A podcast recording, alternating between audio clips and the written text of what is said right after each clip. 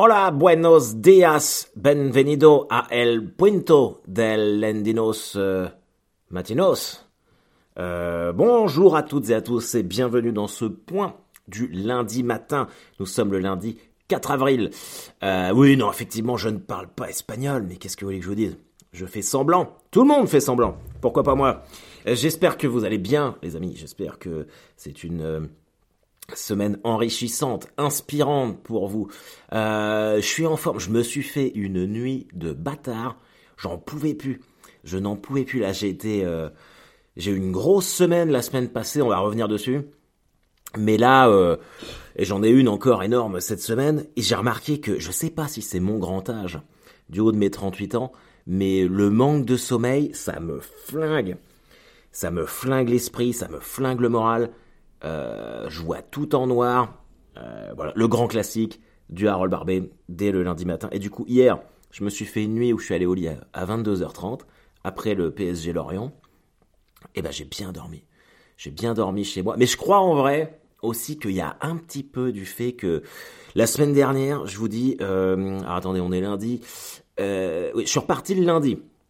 Alors pour ceux qui n'ont pas suivi la semaine dernière, j'avais fait des, j'étais à Paris le samedi soir pour le Barbès Comedy Club et le Jardin Sauvage. Je suis rentré le dimanche. Je suis reparti lundi après le, point du lundi matin à Paris où j'ai fait euh, Topito Comedy Night au point virgule. Très très cool. C'était très sympa, ça faisait longtemps que j'avais pas joué au point virgule en plus. Euh, mais bon, je joue le soir, forcément on traîne un peu, je me suis couché tard. Le lendemain, je suis rentré le mardi matin à Caen, parce que je ne sais plus pourquoi. J'avais un rendez-vous, euh, je me demande si c'est pas chez le kiné. Euh, je suis resté chez moi. Le mercredi, je suis reparti en fin de journée à Paris pour jouer mon spectacle à la nouvelle scène à 21h. Euh, j'ai eu une trentaine de personnes.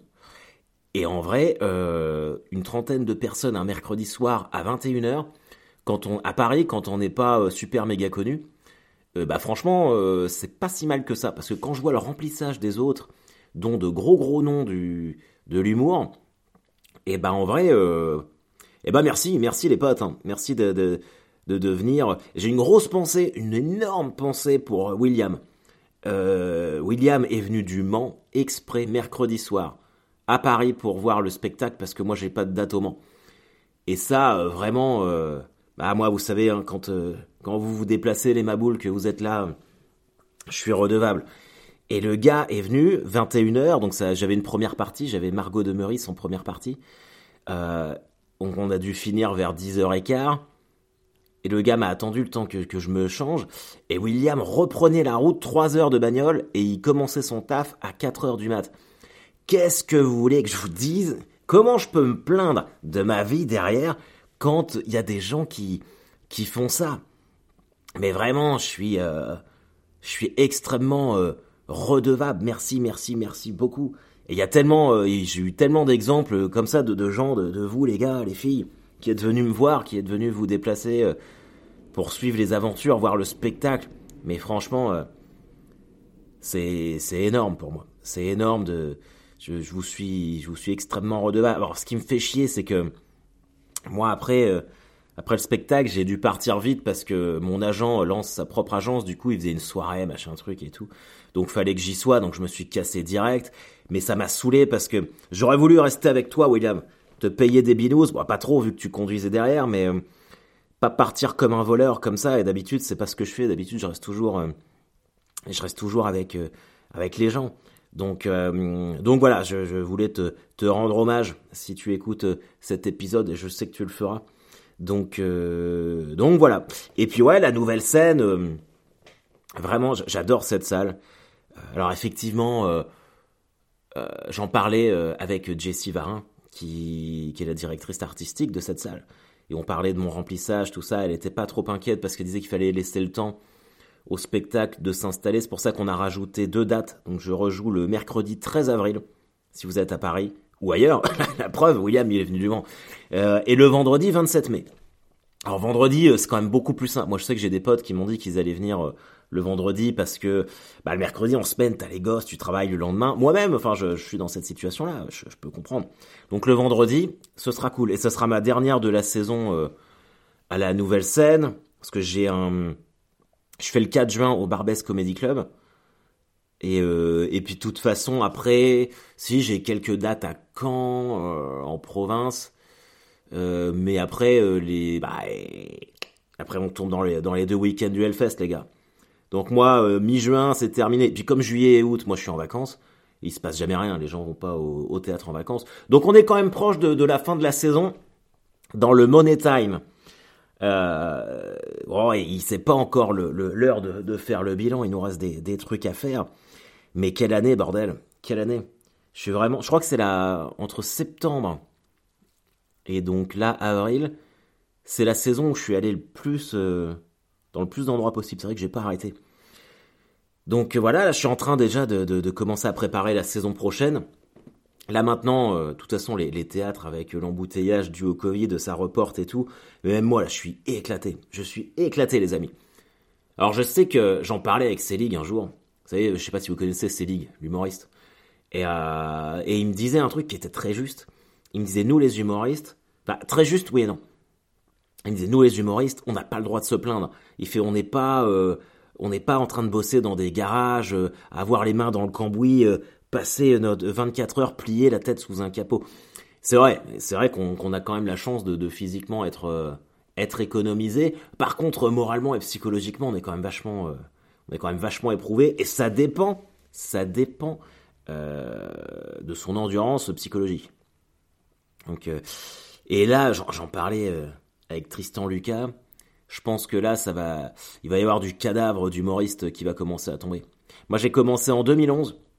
Euh, j'ai jamais été euh, le meilleur, le plus en vogue ou quoi que ce soit. Mais pour l'instant, euh, je continue de tenir. Et je peux vous dire que j'en ai vu des gens qui ont arrêté leur carrière, qui, ont laissé tomber. J'en ai vu plein, plein, plein. Et, peut-être qu'à un moment, ce sera mon tour en vrai. Et finalement, bah, j'espère pas. Hein, j'espère que ça va durer. Moi, en vrai, je vais vous dire, je vais vous dire, les petits potes, je crois que je, l'ai peut-être déjà dit, j'en sais rien, mais si je pouvais faire un truc un peu comme Blanche, je crois que ça me conviendrait bien. Dans le sens de taper euh, un gros spectacle qui cartonne, et puis après, arrêter un peu la scène et juste faire des tournages de films, de l'écriture. En tout cas, pendant un temps. Peut-être que la scène, ça me manquerait en vrai. J'en sais rien. J'en sais rien. C'est vrai que quand c'est ton boulot... Mais en même temps, enfin, moi j'ai fait je suis pas un enfant de la balle, moi. J'ai fait plein de boulot de merde. Et, euh, j'avoue que quand, je les ai arrêtés, ça me manquait pas. J'ai fait 4 ans dans un centre d'appel. Et je me rappelle, j'ai fait une année, une année, une année, les amis, à côté d'une fille qui était énorme. Quand je dis énorme, euh, c'était pas dans sa capacité euh, à irradier, à faire sourire le monde, c'est physiquement. Et qui se lavait pas. Et franchement, euh, j'avais, j'avais même pas rencontré Elisabeth. Donc je pense que je devais avoir 22 ans. Je devais finir, euh, j'avais eu mon DUT technique de commercialisation pour être VRP. Et t'as ça en poche, tu te dis bon, euh, bah, je vais pas continuer la suite des études dans cette voie-là, ça va rien m'apporter. Et du coup, j'ai fait, j'en avais marre, j'habitais chez mes parents je voulais faire un break des études, du coup je rentre dans un centre d'appel qui s'appelle WebHelp à Caen, qui venait d'ouvrir. Et euh, au début, franchement, c'était cool. Hein. J'étais chez mes parents, je tapais du 1200 euros par mois. C'était que de l'argent de poche. Et le pire, c'est que j'ai tout claqué. mais je m'achetais, mais des conneries. Mais des conneries, les amis. Je me suis acheté euh, tous les chevaliers du Zodiac. Je me suis acheté le casque de Dark Vador. Un Gremlins. Parfois, si vous regardez les vidéos que je poste, il est sur mon bureau encore un Gremlins. Vous savez, c'est le, le Gremlins intelligent dans Gremlins 2, taille réelle. J'ai dû le payer 200 euros, je crois. N'importe quoi, mais n'importe quoi. Mais euh, je crois que c'était pour, euh, pour me faire sourire à la vie parce que j'avais quelqu'un qui fouettait la mort à côté de moi. C'était atroce. Et on était tous là, putain, les bâtards. Je me rappelle, il y avait, il y a un jour, parce que moi j'étais à côté d'elle, donc j'étais une victime directe, une victime collatérale, tu vois, j'étais en mode Ukraine. Et elle, euh, mais elle irradiait de, de, son odeur euh, pestilentielle tout le, tout le plateau. Il y a des gens qui, qui laissaient des parfums euh, à sa place, tu vois, pour qu'elle comprenne. Ah, c'était horrible. C'était horrible. Parce qu'en plus, c'était pas la mauvaise fille. Mais, euh, ah ouais, non, mais, moi, l'hiver, j'ouvrais la fenêtre. Elle était, bah, qu'est-ce qui se passe, t'as chaud? Et moi, c'est avec mon manteau et mon bonnet. Ouais, j'ai vachement chaud, là. Putain. Et, euh, et la fille a fini par être convoquée, tu vois. Elle a fini par être convoquée. Et je me mets pas à la place de la fille des RH qui a dû lui dire, bon, bah, alors comment t'annonces à quelqu'un qui pue, qui a pas d'idée, euh, qui a pas l'idée que, qu'elle pue, quoi? C'est horrible. Franchement, c'est atroce. T'imagines, t'es, t'es face à face avec la personne. Bon, bah, euh, bah, qu'est-ce qui se passe? Je suis convoqué parce que je travaille mal, mais, mais je vais faire mieux. Je vais faire mieux, madame. J'adore mon poste, j'adore mon entreprise. Non, non, non, c'est, c'est pas du tout ça. Euh. Non, non, on vous contacte parce que, hum, bon, euh, même moi, là, je m'en rends compte, hein, comme une fois que je suis face à vous, euh, vous sentez pas très bon. c'est horrible. Franchement, c'est. Et je me rappelle quand euh, la fille avait été convoquée, il y avait une. Euh, le bureau du RH, il y avait une baie vitrée, où tu voyais, hein, t'entendais pas, hein, mais tu voyais la réaction. Et on a tout de suite vu le visage qu'elle a eu au moment où elle a compris qu'on l'a, enfin où on lui a annoncé qu'elle puait. Elle s'est décomposée. En même temps, se décomposer quand on pue la mort. ça, a un sens. Ah je sais même pas pourquoi je raconte cette histoire, moi. Ah oui, oui, en disant, euh, oui, bah quand je suis parti euh, de WebHelp, j'ai fini par me faire virer. Je me suis fait virer. En fait, j'avais repris mes études. Euh, oh, ça devait être 2008-2009. Je faisais des études par correspondance à la Sorbonne, mais en étant resté basé à Caen, Elisabeth faisait ses études. On avait pris un petit appart qui nous coûtait une blinde. Elle, elle gagnait pas de sous. Il y avait moi qui était à WebHelp. Et j'avais, euh, j'avais repris mes études, j'avais repris une licence en fait en, de pratique et esthétique du cinéma, spécialisation écriture du scénario. Et en fait, je faisais les cours par correspondance et j'allais passer euh, les, les partiels à Paris parce que j'avais pas le choix. Et euh, mais je me faisais des, des... c'était des journées de bâtard. J'ai été courageux quand même. Je suis pas le plus prétentieux des mecs, mais j'avoue que maintenant je referais peut-être pas parce que je faisais des, des journées où il y avait des, des shifts, on appelait ça comme ça, 16h minuit.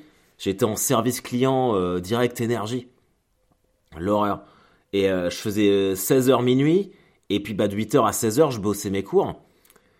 Donc je, je ouais, j'avais j'avais j'avais un gros rythme, c'était compliqué et je me rappelle un jour j'ai pété les plombs, il devait être 23h une une bonne femme qui m'appelle parce qu'elle comprenait pas sa facture d'électricité. Je me rappelle plus bien. Et là, j'ai, j'ai dû l'insulter au, téléphone, dire, vous êtes vraiment une conne, complètement teubée, faut vous pendre. Elle était boulangère, je crois, un truc comme ça. Et, euh, et j'ai été écouté euh, par euh, les, chefs d'équipe, je me rappelle plus le, terme exact. Bam, mise à pied direct. Et, et en fait, comme j'avais toujours été exemplaire, le syndicat de, de WebHelp s'est mis de mon côté en disant oui mais non, euh, vous voyez c'est ça qui se passe quand les gens n'ont pas de repos, machin truc et tout. Et donc ils ont voulu me réintégrer euh, à, à l'équipe euh, en me payant ma mise à pied. Et j'ai fait non, je suis trop bien, je suis trop bien sans ce boulot de merde. j'ai droit à deux ans de chômage, je vais finir mes études comme ça et puis et puis tenter ma chance. Aléa Jacta Est. Et vraiment j'ai jamais regretté. Je me suis cassé de là. J'ai pas réussi à vendre de scénario. Euh, et dans la, bah, deux ans plus tard, j'ai dû. Euh, ça, c'était avant que je me lance dans le stand-up. Deux ans plus tard, j'ai dû reprendre un autre boulot qui était encore pire, qui était assistant administratif dans un magasin qui vendait des produits d'incontinence. Et, alors là, putain, mais l'enfer, l'enfer. Alors on était, euh, c'était horrible parce qu'en fait chez Webhelp, on était tellement nombreux sur la plateforme qu'on pouvait, tu pouvais être assez discret quoi. Il y avait d'autres gens, machin truc tu venais, on te voyait, c'était un truc de zombie, quoi. Mais là, on n'était pas beaucoup. J'étais l'assistant manager. Euh, mais la fille, je la supportais pas. Elle pétait les plombs, elle m'accusait de tout et de rien. Je devais gérer tout et n'importe quoi. Il y avait un mec, Cotorep, qui faisait, euh, qui balayait, euh, il passait sa journée à balayer et à plier les cartons. Et le gars, c'était le plus gros salaire derrière le manager. Il se faisait genre 1008.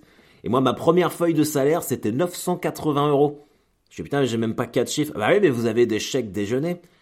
Et là, j'étais, waouh. Et autant en plus, chez Webhelp, je pouvais arriver, j'avais les cheveux longs, je pouvais mettre des t-shirts cornes, tu vois, j'arrivais comme je voulais. Ah non, là, il fallait la petite chemise bien repassée. L'enfer. L'enfer. Et au bout d'un an, je me suis lancé dans le stand-up en 2011, le 23 février 2011, je m'en souviens. Et, euh, Et à partir de là, euh, ma vie a changé quand même. À partir de là, je me suis dit, mais c'est ça qu'il faut que je fasse. C'est ça qui me rend heureux. Si je peux pas vendre de films, faut que je vende mes histoires, faut que je vende mes blagues, faut que je sois audible. Je peux pas rester. Euh, vous savez, il y a ce côté de mourir arme à la main. Et moi, je me suis dit, ah, je vais mourir micro à la main. Il faut que je fasse ça. C'est marrant parce qu'en vous, en vous sortant tout ça, je me rends compte que je pourrais jamais arrêter. En fait, c'est pas possible. C'est pas possible. Même si j'arrête les tournées, que je et que je débraye un peu, que je ralentis, je pourrais jamais arrêter de me faire des petites sessions au El Camino. C'est vraiment, euh, c'est vraiment mon expression. J'aime tellement ça. Et ça a duré. Euh, je faisais des. Au début, on faisait des, tous les six mois des, nouveaux 30 minutes qui étaient nuls. Hein.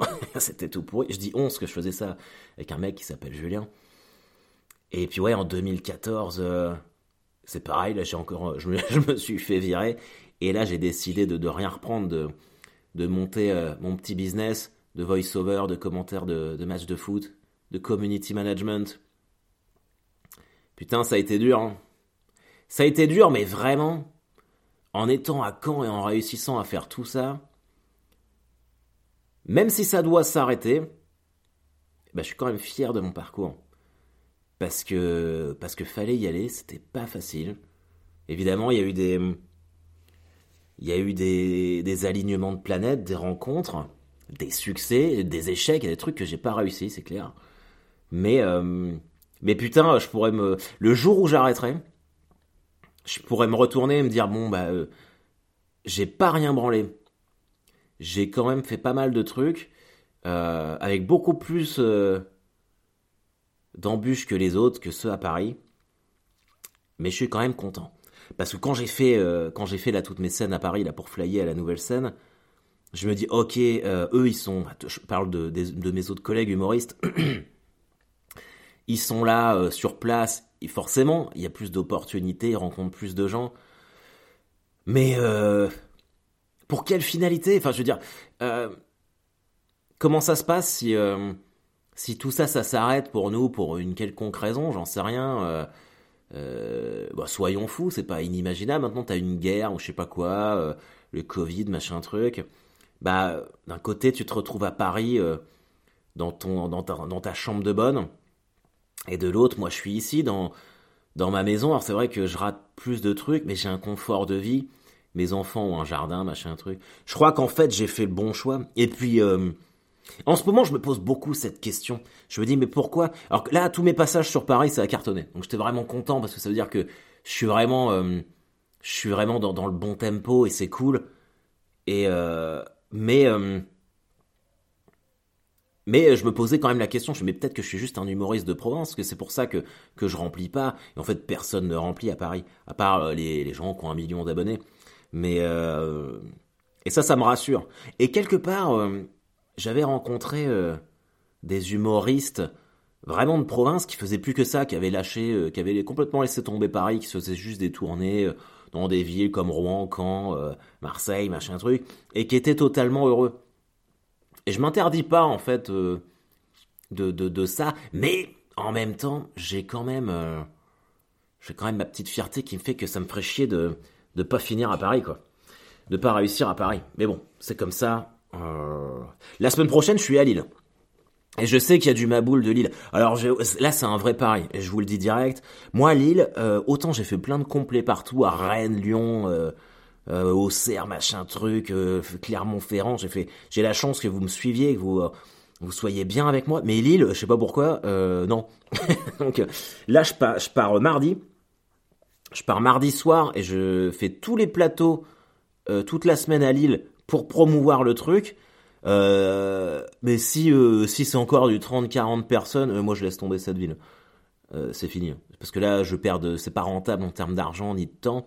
Il y a cette donnée-là hein, à prendre en compte. Hein.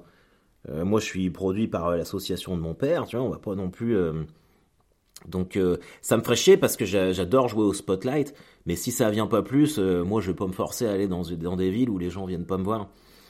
Il y a pareil pour ça. donc, donc voilà, non mais je joue le samedi, et en plus c'est le samedi 9 avril à 17h. Eh franchement ça va, hein.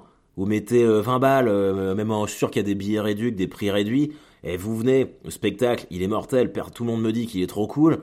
À 18h, c'est fini, on boit des binous ensemble. en plus, je sais plus, il y a quelqu'un qui m'a dit qu'il y avait un bar métal, là, bah, on y va tous derrière dans la foulée, et moi je suis content. Hein. Surtout que Là, en ce moment, je suis en train d'écrire plein de trucs nouveaux, donc tous les plateaux, je vais les faire avec euh, du, matos frais. Je vais pas faire le spectacle. Donc, euh, voilà, voilà, voilà. Euh, putain, ça fait déjà 20 minutes que je parle. Mais c'est qu'il est prolixe, le gars, aujourd'hui. En plus, faut que j'aille à la piscine. Donc, euh, euh, Lille semaine prochaine. Et n'oubliez pas d'aller voter. Putain. Je reviens le dimanche. Et j'ai dit, euh, j'ai dit à mes parents, on est allé, on, est allé au restaurant. J'ai emmené mes parents au restaurant euh, samedi soir parce que euh, ils gardent mes enfants tout le temps, qui me rendent des services de ouf. Et puis je, ils me demandaient où j'allais la semaine prochaine. Je fais bah je vais à Lille le samedi, là, je reviens le dimanche. Et ma mère me fait ah bah attends pour aller voter. moi je fais pour aller voter. et, bah c'est les présidentielles. Et j'avais, alors je sais pas vous, mais moi ça me passe au-dessus de la tête. Et ce qui est étonnant, c'est que j'ai toujours été voté pour une présidentielle. Mais euh, c'est vrai que là, depuis les dernières élections, euh, en plus, j'ai même pas, je me suis même pas inscrit sur les listes électorales là dans mon nouveau, euh, dans ma nouvelle commune. Donc ça veut dire qu'il faut que j'aille là où j'étais avant. Ça me casse les couilles. Je suis pas bien certain d'y aller. Hein. Mais allez-y, je pense que c'est quand même important. faites ce que je dis, faites pas ce que je fais. Non, non, mais voilà. Tiens, on parlait de, de fin de, de, carrière. Ça m'a mis un coup au moral. Bruce Willis a arrêté sa carrière parce qu'il peut plus parler. Il souffre d'aphasie ou je sais pas quoi, trouble du langage. Et euh, donc c'est quand même putain. Et Bruce Willis, les gars. Yippee-kai, yippee pauvre con. Légende. Légende. Donc il arrête sa carrière. Et apparemment Will Smith, c'est chaud pour sa carrière aussi là. Et euh, on en a parlé longuement la semaine dernière. On va pas revenir dessus, mais je trouve ça ouf. Même si il euh, y a rien qui te, rien peut permettre de, de, de gifler un humoriste sur scène, c'est pas possible. Plus j'y pense, plus je me dis, tu peux pas. Tu peux pas faire ça. Au pire, t'es pas content, tu vas le trouver dans les loges et tu règles ça euh, entre quatre murs, entre euh, entre bonhommes, entre cons, entre tout ce que tu veux. Mais là, je vois, il y, a des projets pour Will Smith qui ont été arrêtés, machin truc. Ça, ce qu'il a mis une gifle. Euh, bon, par contre, on notera que les mecs qui sont accusés de pédophilie ou de viol, il faut séparer l'homme de l'artiste. voilà. de toute façon, c'est un milieu de merde. Hein. On évolue quand même dans un gros milieu de fils de puterie. Hein. C'est ça, ça me manquera pas quand j'arrêterai. Par contre. Euh, et voilà, je pense que j'ai un peu fait le tour. Putain, faut que j'y aille. Faut que je trouve mon maillot de bain. Ah, vous me verriez là.